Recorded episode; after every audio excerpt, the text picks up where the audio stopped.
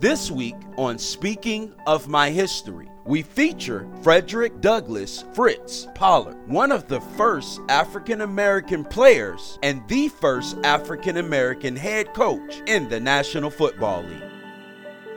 I'm your host, GB the Speaker, and thank you for tuning in to Speaking of My History.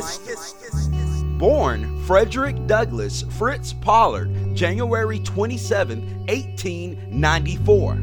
Pollard, along with Robert Wells Marshall, both began playing pro football in 1920, the year the National Football League was founded.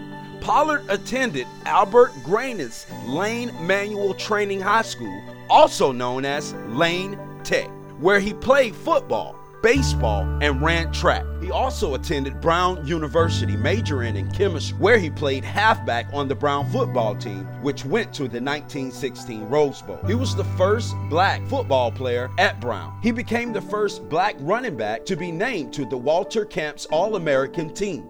Two years later, Pollard would give coaching a try, coaching at Lincoln University, Pennsylvania's football team during the 1918 to 1920 season and served as the athletic director of the school's World War I era Students Army Training Corps. During the 1918 through 1919 season, he led the team to a victorious season, defeating Howard University Bisons in the annual Thanksgiving Classic as well as Hampton. By the fall of 1920, he began to play for Akron, missing key losses to Hampton and Howard, much to the alumni and administration. Pollard later criticized Lincoln's administration, saying they had hampered his ability to coach and had refused to provide travel accommodations for the team.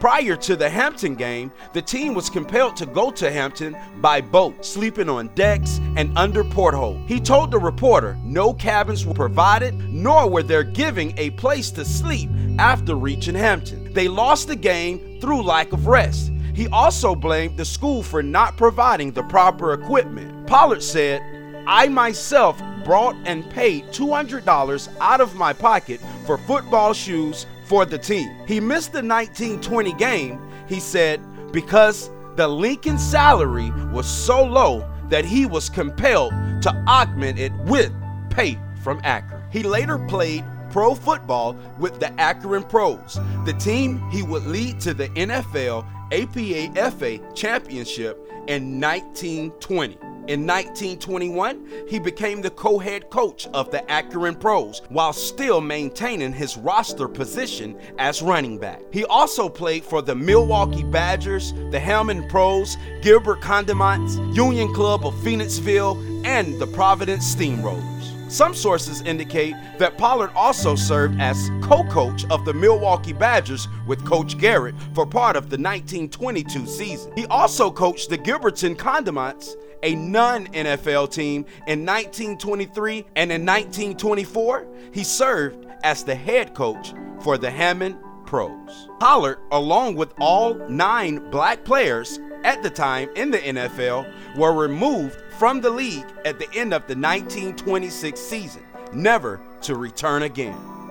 Pollard spent time organizing all black barnstorming teams, including the Chicago Blackhawks in 1928. And in the 1930s, Pollard found his own professional football team in the NFL, the Brown Bombers. The Depression ended the Brown Bombers' run in 1938, and Pollard went on to other ventures, including a talent agency tax consulting, and film and music production. He produced Rocking the Blues in 1956, which included such performers as Connie Carroll, the Harptones, the Five Miller Sisters, Pearl Woods, Linda Hopkins, Else Roberts, the Hurricanes, and the Wanderers. Pollard also published the first black owned newspaper in New York City, the New York Independent News, from 1935 to 1942.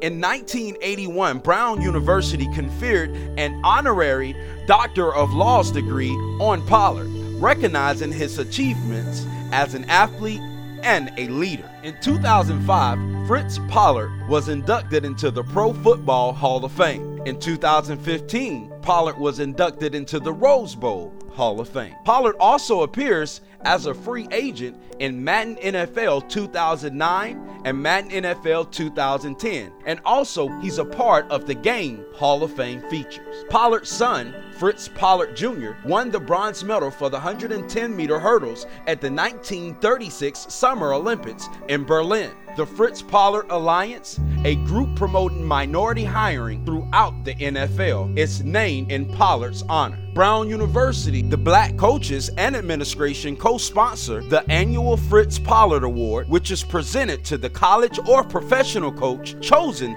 by the BCA as the Coach of the Year. Learn more about the Fritz Pollard Alliance Foundation and how they promote diversity and equality of job opportunity in the coaching, front office, and scouting staff of the NFL teams. Visit fritzpollard.org. Fritz Pollard, born January 27, 1894, passed away May 11, 1986.